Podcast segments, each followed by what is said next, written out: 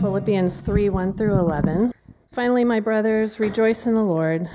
To write the same things to you is no trouble to me and is safe for you. Look out for the dogs, look out for the evildoers, look out for those who mutilate the flesh. For we are the circumcision who worship by the Spirit of God and glory in Christ Jesus, and put no confidence in the flesh, though I myself have reason for confidence in the flesh also. If anyone else thinks he has reason for confidence in the flesh, I have more. Circumcised on the eighth day, of the people of Israel, of the tribe of Benjamin, a Hebrew of Hebrews, as to the law, a Pharisee, as to zeal, a persecutor of the church, as to righteousness under the law, blameless. But whatever I whatever gain I had, I counted as loss for the sake of Christ. Indeed, I count everything as loss because of the surpassing worth of knowing Christ Jesus my Lord. For his sake I have suffered the loss of all things and count them as rubbish, in order that I may gain Christ and be found in him, not having a righteousness of my own that comes from the law, but that which comes through faith in Christ, the righteousness from God that depends on faith, that I may know him and the power of his resurrection, and may share his sufferings, becoming like him in his death, that by any means possible I may attain the resurrection from the dead. Philippians chapter 3 is where we're going to be at this morning. We're stepping back into uh, our series through the book of Philippians, the great book of Philippians, in this teaching series that we're calling For Our Joy. For our joy. And the reason we're calling it that is because this, this big sort of primary theme that shows up again and again throughout this book written by the Apostle Paul is of joy.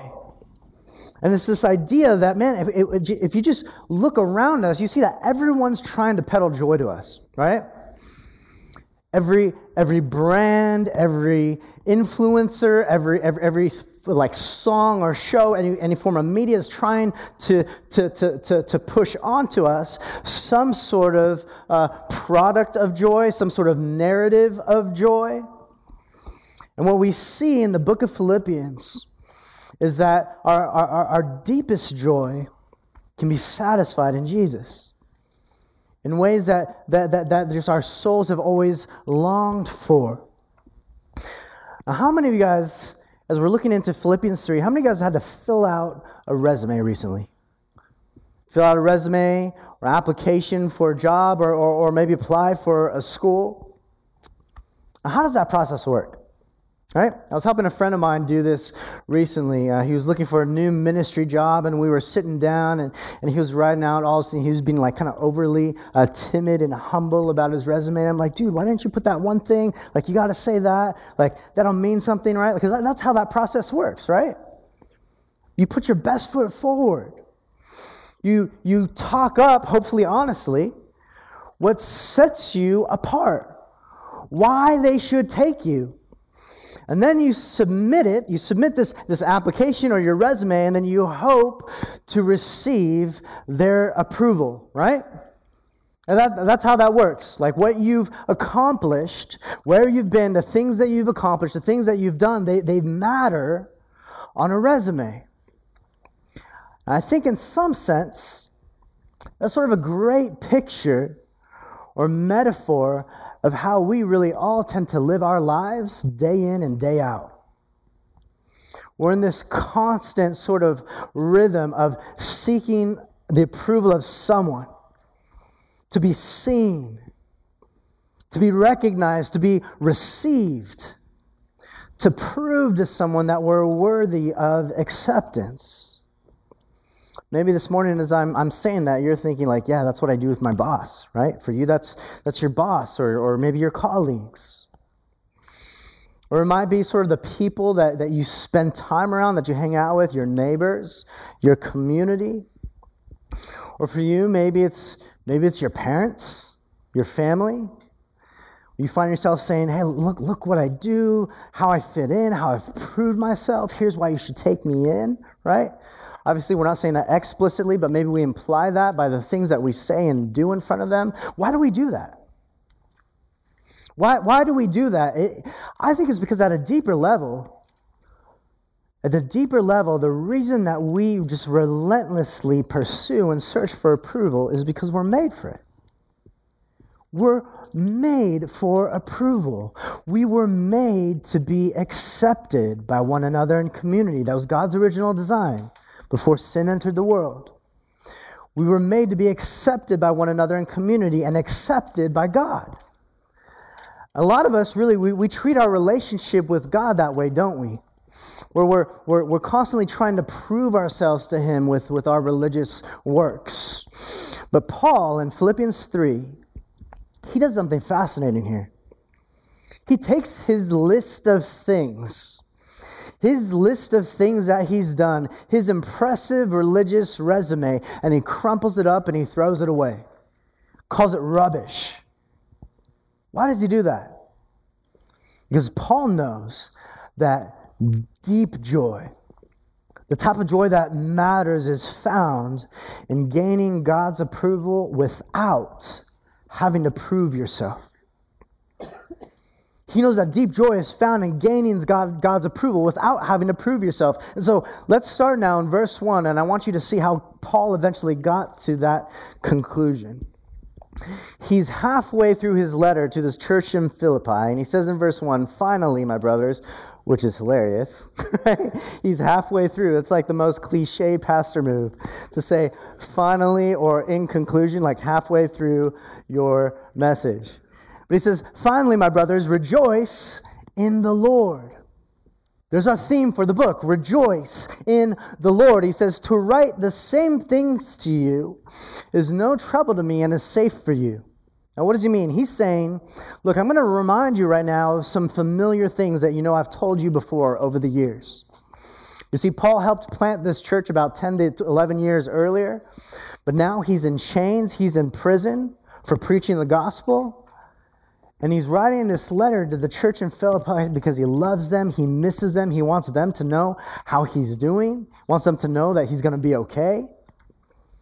And he says at this point to this church that he's really familiar with, that he spent years with before, he says, To write the same things to you is no trouble to me and it's safe for you. He's saying, I'm going to remind you about some familiar things I've taught you over the years, and it's going to be for your safety, for your protection.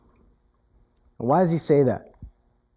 It's because there are aspects of our faith that we need to rehearse and we need to be reminded of because we are prone to forget that. If you're a follower of Jesus this morning, you've been a follower of Jesus for, for, for at least a couple years, you know that that's true, right? There, there are certain aspects of our faith that we need to rehearse and be reminded of, otherwise we'll, we'll forget. And so Paul says, Look, I'm going to remind you of some really important things. It's for your spiritual safety to, to make sure that you don't fall into error. And why, why, why does he say this that way? Why, why is this such a big deal? Because there are some forces, some forces that are out to steal your Christian joy. There are forces that are out to steal your joy. They could be people, could be an ideology, some ways of thinking that if you receive them, what, what they offer, your joy will start to wither away. And so, and so Paul gives us, first, he gives us this a word of caution.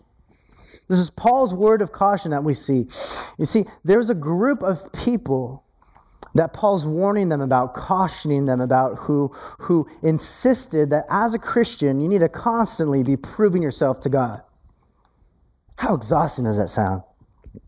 A lot of people think that that's what Christianity is. My guess is that there's a handful of you here in this room that think that that's what Christianity is that in some sense what Jesus did on the cross in our place for our sins isn't enough and that you got to constantly earn your spot at the table or on the team, right? Like a basketball player at the end of their contract, if, if, you, if you prove yourself during the season when it matters, then you'll get re signed, right? That's what everyone hopes for.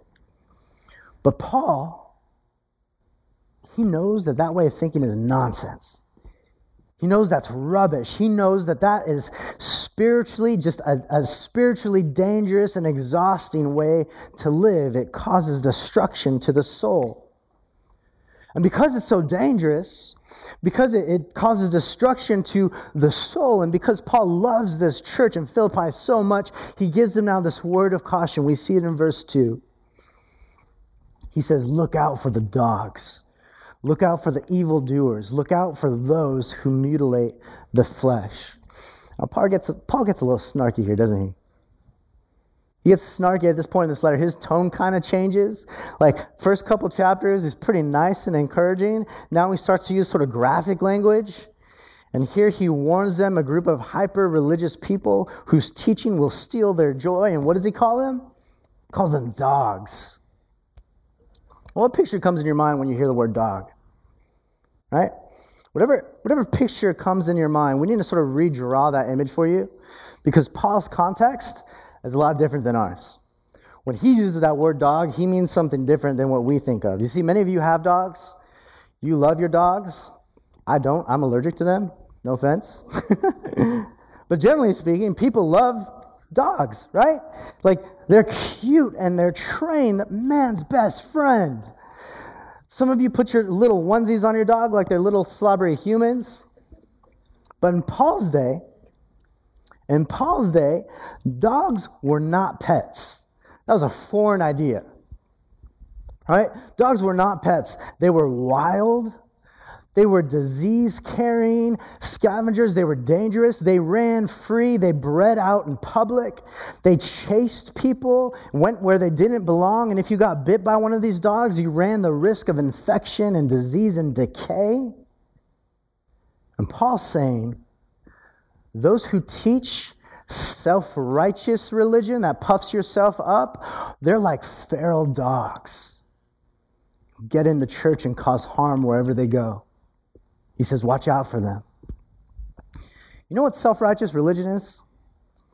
It's when you try to prove to God and or to others that you're worthy just simply on the basis of how faithful you are. Not on what how faithful Jesus is, but on how faithful you are. Which doesn't, I mean, that doesn't sound all that bad on the per, per, surface, except when you start to dig into the heart of it. You see that self righteous religion is rooted in having too big an opinion of what you contribute to salvation and too little of you of what Jesus contributes. That's what makes it dangerous. That's why Paul gives this word of caution, because self righteous religion is rooted in having too big of an opinion of what you contribute to salvation and too little of you of what Jesus contributes. Now, I ran across this tweet from, from Scott Sauls this week. I think it was yesterday. It was like perfect timing. He said, When we add anything to Christ, we inevitably subtract from him. If you add anything to Christ, you inevitably subtract from him. Why? Because when you add anything to Christ, you're ultimately saying he's not enough. His work is not sufficient. That's what they were doing. That's what this people Paul's calling out is doing. Paul calls them those who mutilate the flesh. He calls them that because these were people that said, look, just resting in Jesus for your joy and your salvation isn't enough. That's what these people were saying. They're saying resting in Jesus for joy and for salvation, that's not enough. Specifically, they said if you really want to prove that Jesus has saved you, then you need to get circumcised too. Then you'll know you're saved. So their belief wasn't salvation by faith alone in Christ alone. Their belief was salvation by Jesus plus circumcision. But Jesus plus anything ruins the whole thing. The whole gospel. It's no gospel at all. You see, people knew that this group of dogs, as Paul called them, this group of, of, of people were, uh, they knew them as, as, as the Judaizers. That's what they were called. And these Judaizers, they actually uh, took this idea, but they twisted it from the Bible. You see, in Genesis, there's this guy named Abraham. And God told Abraham to circumcise himself as a symbol of this covenant relationship that his people, his family, would have with God. There's this new nation of Israel. If that was me, I would have asked for another covenant sign. But Abraham was humble enough to take that command like a champ. And so from that point on, God's people in the Old Testament, the Jewish people who were waiting for the coming Messiah Jesus, they had all their boys circumcised as a sign that set them apart as God's people. a, a, very intimate sign that set them apart as, as, as, as a people that belonged to God, who loved Him and served Him.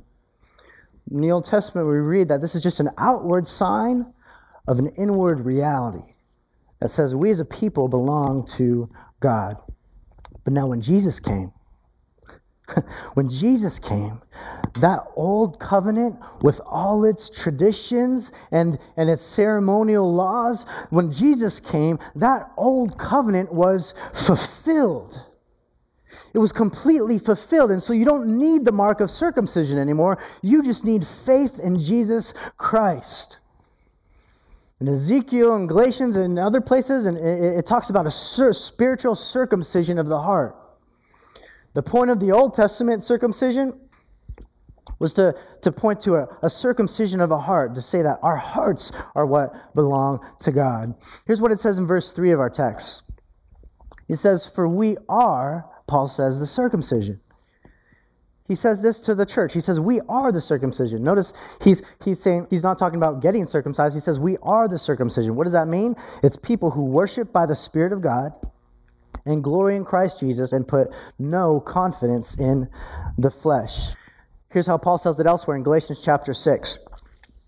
Just so you know, I'm not kind of stretching that verse. In Galatians 6, Paul just straight up says, Far be it from me to boast in anything except in the cross of our Lord Jesus Christ.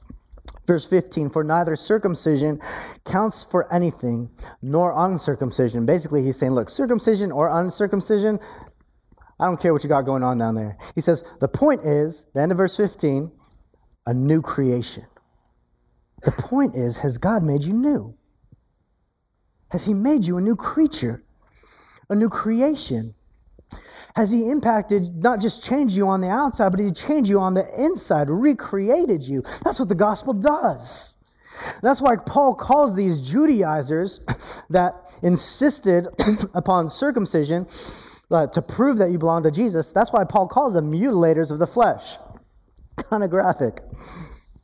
Because they insist on outward performance that has no connection to anything that was happening inwardly. They turned their version of Christianity into a Jesus plus works religion. And there's examples, if you look closely around us, of, of, of, of how we do this today. You know, there's some that say like if you want to prove that you're you're you're saved, then you need Jesus plus, you know, like baptism. Certain mode of baptism, or or you need Jesus plus the gift of tongues.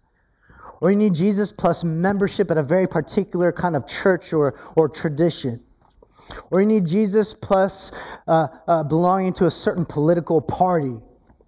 Or Jesus plus a certain uh, uh a type, type, type of uh, a religious ritual. But anytime you add to the sufficient work of Jesus in the gospel and you say, look, if you don't have this thing too, then you're not saved, then you've actually taken away from the gospel. You've subtracted from the gospel, not added to it, because you're saying the gospel is not enough. You've made it less sufficient than, than it is. Does that make sense? So that's why Paul gets a little aggressive here in his word of caution. It's totally warranted. He's saying, look out for those dogs. Watch out for any person, any idea or ideology that threatens to destroy your confidence in Christ's sufficient work. By adding to the gospel, Paul says these Judaizers, they were perverting it. But then he opens up about how Jesus started to change everything for him. The whole rest of the verses, Paul opens up about how Jesus changed everything for him. You see, Paul talks about how, how he once tried to prove himself with his religious work. He once made the same mistake that they did. Tried to prove himself with his religious resume, but by the grace of God, Jesus changed that. That's his whole way of thinking. And so we see Paul's trajectory sort of take three steps in the next several verses. First, we see the pursuit of approval. Paul relentlessly pursued approval. You see, before Paul became a Christian, his name was Saul. And as Saul, he was a Jewish religious leader with really a, a quite impressive resume.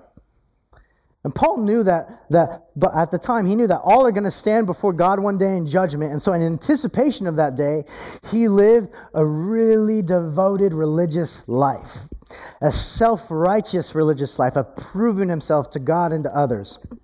building up his spiritual resume, which, which now he says he considers it worthless. But back then, he was all about it, right?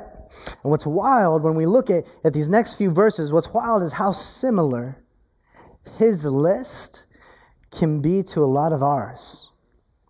Paul lists these, these things that really ended up serving as false saviors to him because he put his ultimate hope in them. And to varying degrees, I think many of us in this room, we do the same thing. Let's, let's read the passage. He says, he says, Now, if anyone else thinks he has a reason for confidence in the flesh, I've got more. He's saying there, if you want to brag, look, I can brag even more. Verse 5, he says, So I was circumcised on the eighth day of the people of Israel, of the tribe of Benjamin, a Hebrew of Hebrews. As to the law, I was a Pharisee. As to zeal, a persecutor of the church. As to righteousness under the law, blameless.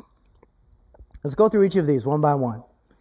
First, Paul points out how he used to appeal to his religious rituals.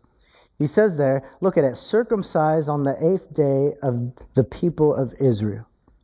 He's appealing to this religious ritual of circumcision right? This, the, the, the, the, same, the same error that these Judaizers were making. But Paul's saying here, he's like, look, salvation is not about a list of rituals like baptism or like vain repetitive prayers, right? But it's about leaning into a relationship with Jesus. That's what, that's what salvation is about. He says, and then he, he, he, he appealed uh, to his faithful upbringing. He says, circumcised on the eighth day on the eighth day. By saying the eighth day, he was actually pointing out that he was born into a faithful Jewish family. See, you couldn't be a later convert to Judaism and claim to be circumcised on the eighth day. He's saying, not only was I great, but my parents were great too. They circumcised me and they did it right at the right time, right? And look, some of us, we think, we think the same way. We think like, man, if, if, if only I grew up in the church, if only I grew up in that kind of church rather than this other kind of church, then, then maybe I'd be a strong Christian. Maybe if I grew up in the church at all, then I'd be a strong Christian. Growing up in a Christian home, though, doesn't automatically make you a Christian. As a matter of fact, I mean, a lot of the people that consider King's Cross their church home, I know that's a lot of your stories. Right? Grew up going to church, grew up going to youth group, went to all the conferences and all the retreats, went away to college, and then you're like, peace. I'm doing my own thing now right? Then you got married and you had kids, and you're like, I don't know what I'm doing. Maybe Jesus can help. Maybe he can. But that's what Paul appealed to, and uh, he used to appeal to. He used to appeal to his faithful upbringing. And then he, you see next that he also appealed to his social position. We see this when he said he talks about the tribe of Benjamin. The tribe of Benjamin, that was one of two tribes of Israel that did not rebel against God when the kingdom of Israel split. So this was this was a statement of his status. That's like saying like saying you're from the tribe of Benjamin. Benjamin is saying like you're you're a Kennedy in America right? He's like, I'm from the tribe of Benjamin. I was a Hebrew of Hebrews, he says. That's, that's another uh, uh, statement of his status. He's saying that he has a pure Jewish bloodline on both sides of his family, a Hebrew of Hebrews, all the way back to Abraham and Sarah. He's like, look it up. And then he appeals next to his religious passion. He had intense religious passion. You see that when he says, as to the law, I was a Pharisee. Being a Pharisee, is like a is like an elite form of rabbi, right? Being a Pharisee was a badge of honor in this culture. If you were a Pharisee, you were well respected, you were well educated. Paul happened to study under Gamaliel, who was this premier teacher of the law, a rabbi of rabbis at the time. And to, to kind of double down on his religious passion, Paul says, As to zeal, I was a persecutor of the church. You see, Paul was so hell bent on defending his self righteousness that he was willing to destroy anyone who threatened it. Namely, he, threat, he threatened worshippers of Jesus, killed a lot of them, including Stephen in the book of Acts. He was a religious activist in that sense. A lot, a lot, of people today, we, we, we think that religious passion is the way that you get to God, is the way that you please God, right? You want to make God happy, you got to do Jesus stuff and be passionate about it. And Paul says, no, that's not the point. That's not the point. That's not where your ultimate hope is at. And then we see Paul, Paul now in, in, in, in the next verse, he appealed lastly to his moral performance. He says, as to righteousness under the law, I was blameless, which is a bold statement because the Old Testament has like over 600 commandments in the Torah, the first five books of the Old Testament, the law, the Torah. And Paul considers himself blameless in them, blameless according to the law. I mean, at one point, Jesus makes fun of this group of Pharisees for actually like meticulously measuring out and tithing from their spice jars right? That's how committed these Pharisees were. You know you're committed when you're measuring out like 10% of your pumpkin spice. That's Paul's list. This is Paul's list. And so you bundle all of this up Paul's religious experience, his upbringing, his social position, his religious passion and fervor, his performance. What is he giving us? He's giving us his resume. He's giving us his religious resume, and that's exactly what it is. It's a, it's a resume.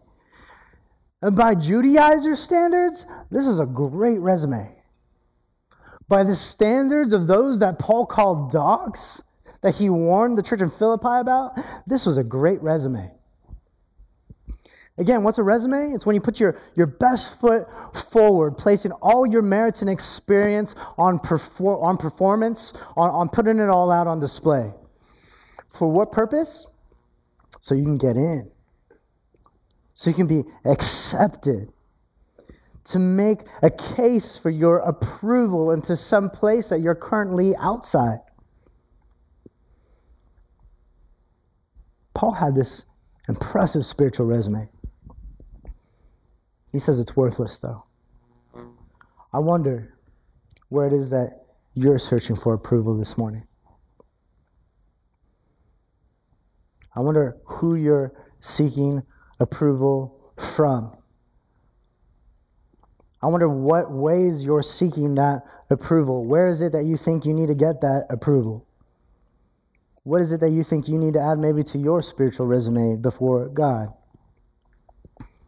Here's the thing the more, Paul learned this, He's, he learned that the more you try to earn God's approval, the more you'll either get proud like the Judaizers, or fail and be exhausted like everyone else.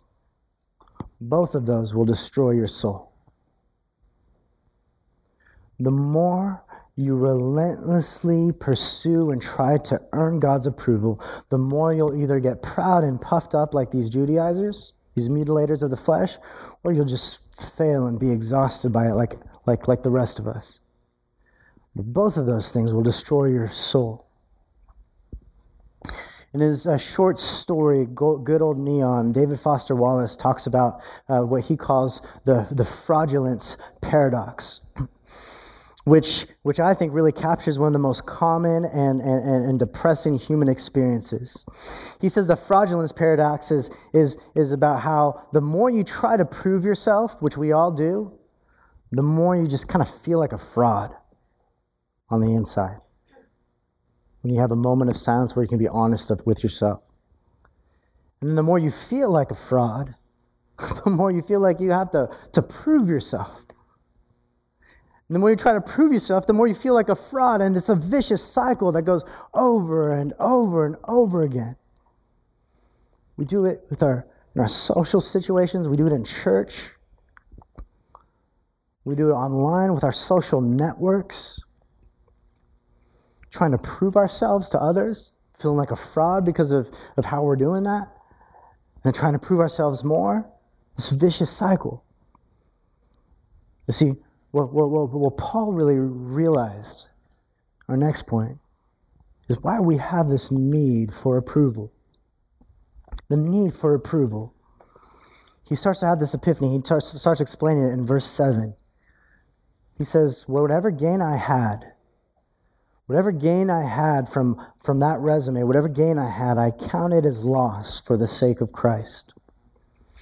You see, Paul knew that his greatest problem was not if his resume was good enough, but his greatest problem, we could say his truest problem, was if his righteousness was good enough.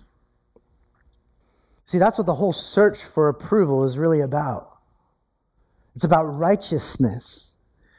It's about this, this sense that we, we know like things are not, I mean, man, just, just, just look at, at, at the last couple of weeks. We just all have this sense things are not right in this world. And then with, with, with enough time to ourselves, we start to look at ourselves and realize like, man, things are not right in me either.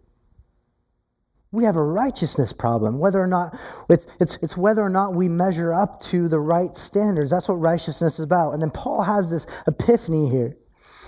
He says, Look, whatever gain my resume got me, I consider it loss. I consider it worthless to me for the sake of knowing Christ. Why does he say that? Why does he say that all these great things are now worthless to him? Why would he consider his impressive resume a loss, as he says? Like, that sounds drastic, right? Kind of extreme language. Why does he consider it loss? It's because, he says, of the surpassing worth. Some translations say the surpassing greatness of something else, of Christ. It's like when the sun comes out and you can't see the stars anymore, no matter how bright they were the night before. The things that used to shine bright for Paul, his faithful upbringing, his experience, his zeal, his fervor, his passion, his moral performance. All these things that used to shine bright for Paul just starts to fade away in the light of Christ the Son. Just in case he didn't make that point clear, he kind of doubles down in verse 8. And he says, Indeed, I count everything as loss.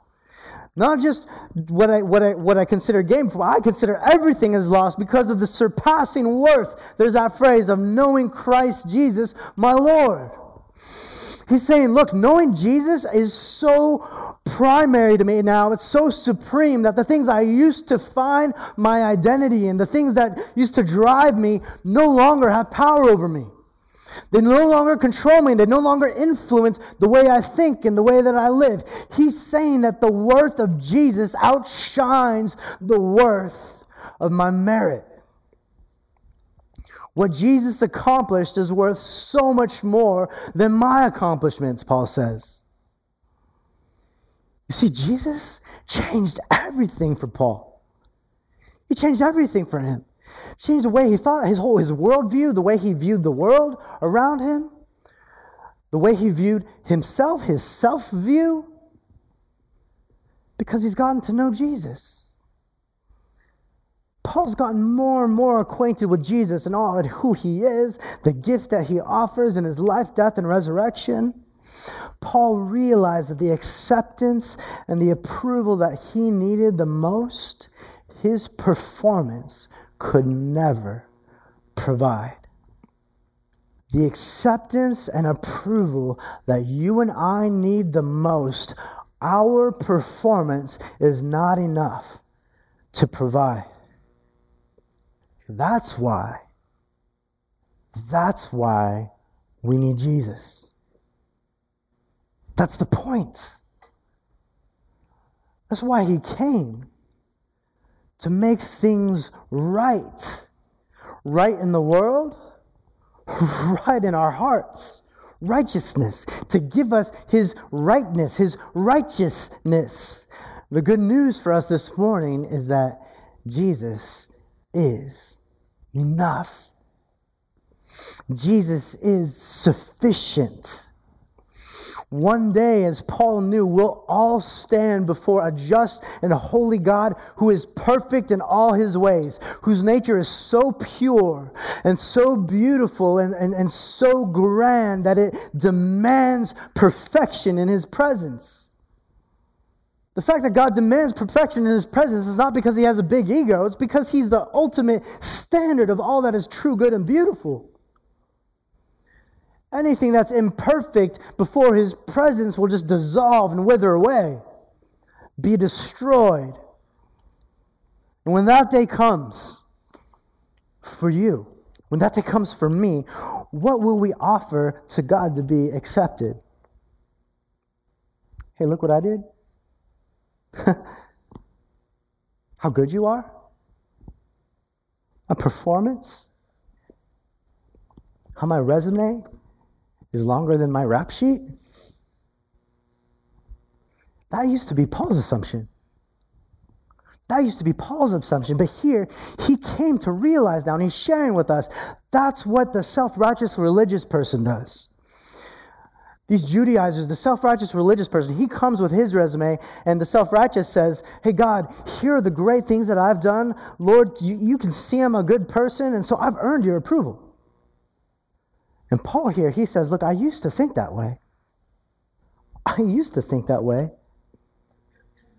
But now, because I met Jesus, I have a clearer view of how awful I really am. But I also have a clearer view of how beautiful and gracious He really is. And because I met Him, I consider all that worthless, Paul says. And now, when we all stand before God, all that matters is that I know that Jesus is my Savior who lived a truly perfect life that, that I could not, suffered the death that I deserved to die, paying the penalty for my sin, and rising to give me new life. That, Paul said, is all that matters. Jesus takes away the stain of my sins and he gives me the robes of his righteousness. Here's the big kicker. We see in the rest of verse 8 Paul says, For his sake, for Christ's sake, I have suffered the loss of all things and count them as, what does it say? Rubbish, in order that I may gain Christ. What does he call his resume? Rubbish. That actual Greek word there, skubala, is a pretty crass word in the ancient Greek. Skubala. Go ahead and say that. Skubala.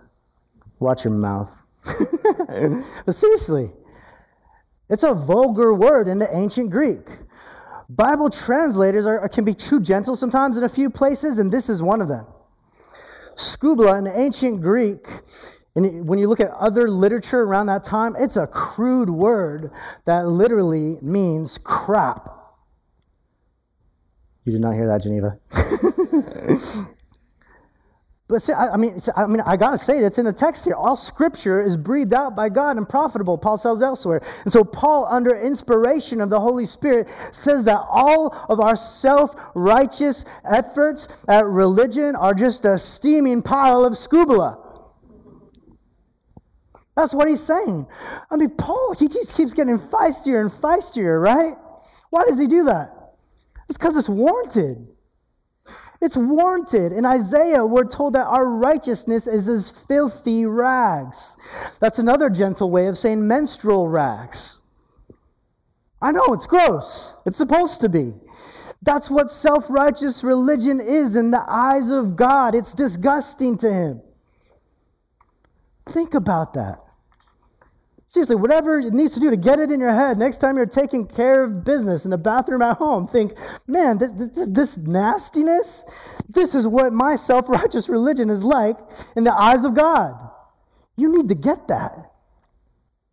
Paul's not messing around. He's not, he's not skirting around the issue here when he chooses this word. He was a respected man, an educated man, the kind of guy that would never write a word like that in a letter to a church. But there it is Skubala. You see, you need to get that our self righteousness is never enough. It's never enough. It's an offense to the gospel. A lot of people think that being Christian is to stop doing bad things and start doing righteous things. But Paul says, no, the gospel isn't just about repenting of our sins but repenting of our righteousness too, our self righteousness. It's seen both license and legalism of two ways of being your own savior. License or licentiousness is where you're saying, Look, I don't care about the standards. I don't care about God's righteous standards. So I'm just going to do whatever the heck I want. I have a license to do whatever I want, right? And on the other hand, legalism is saying, you know, I'm, I'm, I'm, I'm going to I'm gonna gain my righteousness by, by, by proving it to God, by resting in what I can do. puffing myself up, making me feel like, like I've earned my way at God's table and like I'm better than others who can't keep up with me? Paul says both of those things, license and legalism, are two ways of really just being your own savior. Writing your own salvation plan as if there wasn't already one written. Both of those draw us away from Christ. And so, if that's the case, if even our righteousness isn't enough, then man, what hope do we have? If our righteousness isn't enough, what, what hope do we have? Where do we get the approval that we need? It leads us to our last and final point. I actually mean finally. point three the gift of approval. The gift of approval of righteousness that Christ gives. Verse 9. Read it with me. He says, And being found in him, not having a righteousness of my own that comes from the law, but that which comes through faith in Christ, the righteousness from God that depends on faith. You see, a disciple of Jesus is someone who knows that God's love is not based on performance or pedigree. It's not based on anything that we've done. It's based entirely on what Christ has done. On the cross, Jesus' last words, tetelestai, it is finished. It is finished. He meant that. He meant that. What it means to be a Christian is not that you do Christiany things. What makes you a Christian primarily is that you, verse 9 says, are found in Him. You rest in Him. You trust in Him. Your identity is swallowed up in Him. And then from there, you start to grow in holiness. But you don't, you don't, you don't grow in holiness in order to earn your way into Him. You need to be found in Him, and then you start to bear the fruits of holiness. How do we get this righteousness from Christ? Paul says, by faith alone. That's the gospel. That's the good news that our penalty was transferred to Christ and his performance was transferred to us. And when we place our faith and trust in him now, we are received by God as though we never sinned and as though we've always been a part of the family. That's the opposite, by the way, of self righteousness. This is gift righteousness the gift of approval. And so we receive it.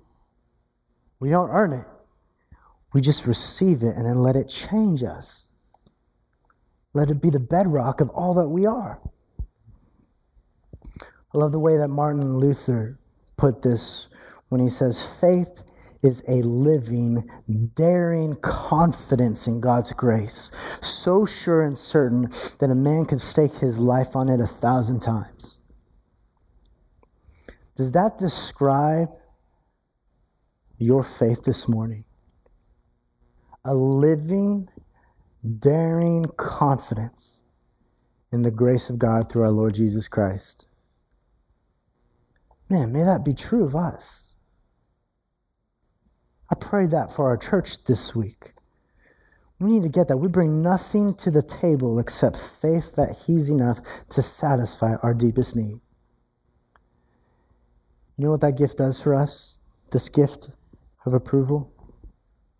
This gift righteousness? Few things. First, it just it just changes everything. It changes everything for us, like it did for Paul. Makes us different. The way that we live. Not because we have to live differently, but because we get to. It's a fruit of God's Spirit at work in us. It becomes a joy to us. Starts to make us more like Jesus by His power, not our own. We see this in verse 10 and through 11. He says, That I may know Him and the power of His resurrection and may share His sufferings, becoming like Him in His death, that by any means possible I may attain the resurrection from the dead. What Paul's saying here is that there is a power of resurrection now the spiritual power of resurrection that is coursing through the veins of those who believe. And it changes you, changes your worldview, your self view. and continues to change you. God doesn't save you and then sit back and sort of like judge your performance. This salvation work is more like a heart change, more like adoption, so that you start to want to change, not because you have to, but because you get to. And then God helps you like any other good father would. It also makes us bold in the face of suffering. This gift of righteousness makes us bold in the face of, of, of, of, suffering. We get a new perspective on suffering and hardship. Uh, I mean, you read there in verse 10 when he says, uh, That I may know him in the power of his resurrection and may share his sufferings, becoming like him in his death. Paul says, Look, all my losses, all my pain, all my suffering, even these chains that I'm wearing right now, even the opinion of others that I tried to prove myself to with my resume. In all the ways that I fall short, in all my losses and pain and suffering, they'll be used by God to make me more like Jesus. So even the hard times are opportunities to be more sanctified and to be more and more like Jesus. So God doesn't waste anything in my life. And He uses it all, even my suffering, for His glory and my good. Lastly, Lastly, it makes us peaceful. This approval that we have in Christ alone, by faith alone, can make us at peace before God and before others. You see, Paul lost his reputation when, when he left the Pharisees. He used, he used to slaughter Christians and then he became one. And then his old Pharisee homeboys like hated him. He was all of a sudden marked as an enemy by them. Paul lost his reputation, but he gained true righteousness. He gained true righteousness, true approval. He can rejoice now in Christ. The pressure, Paul says, to prove yourself is off. Man, that should be good news for some of you this morning. You don't have to prove yourself. Some of you feel constantly crushed by failure. The good news that Paul wants you to hear this morning is that you can rest in Christ. Be at peace in the salvation that he gives as a gift. You don't have to earn it. You don't have to prove yourself. You just have to receive it. Amen. I'll close with the words from this old hymn. This old hymn, and I want us to make it our prayer right now. This old hymn that says, My hope is built on nothing less than Jesus' blood and righteousness. I dare not trust the sweetest frame, but wholly lean on Jesus' name. Thank you for listening to the King's Cross Church podcast. We'd like to encourage listeners to be part of a local church gathering. If you're ever in the Orange County, California area, we'd love it if you come by and visit on a Sunday morning. For meeting times and locations or any other information about us, please visit kx.church. There's no .com in that, just kx.church. Thanks again for listening.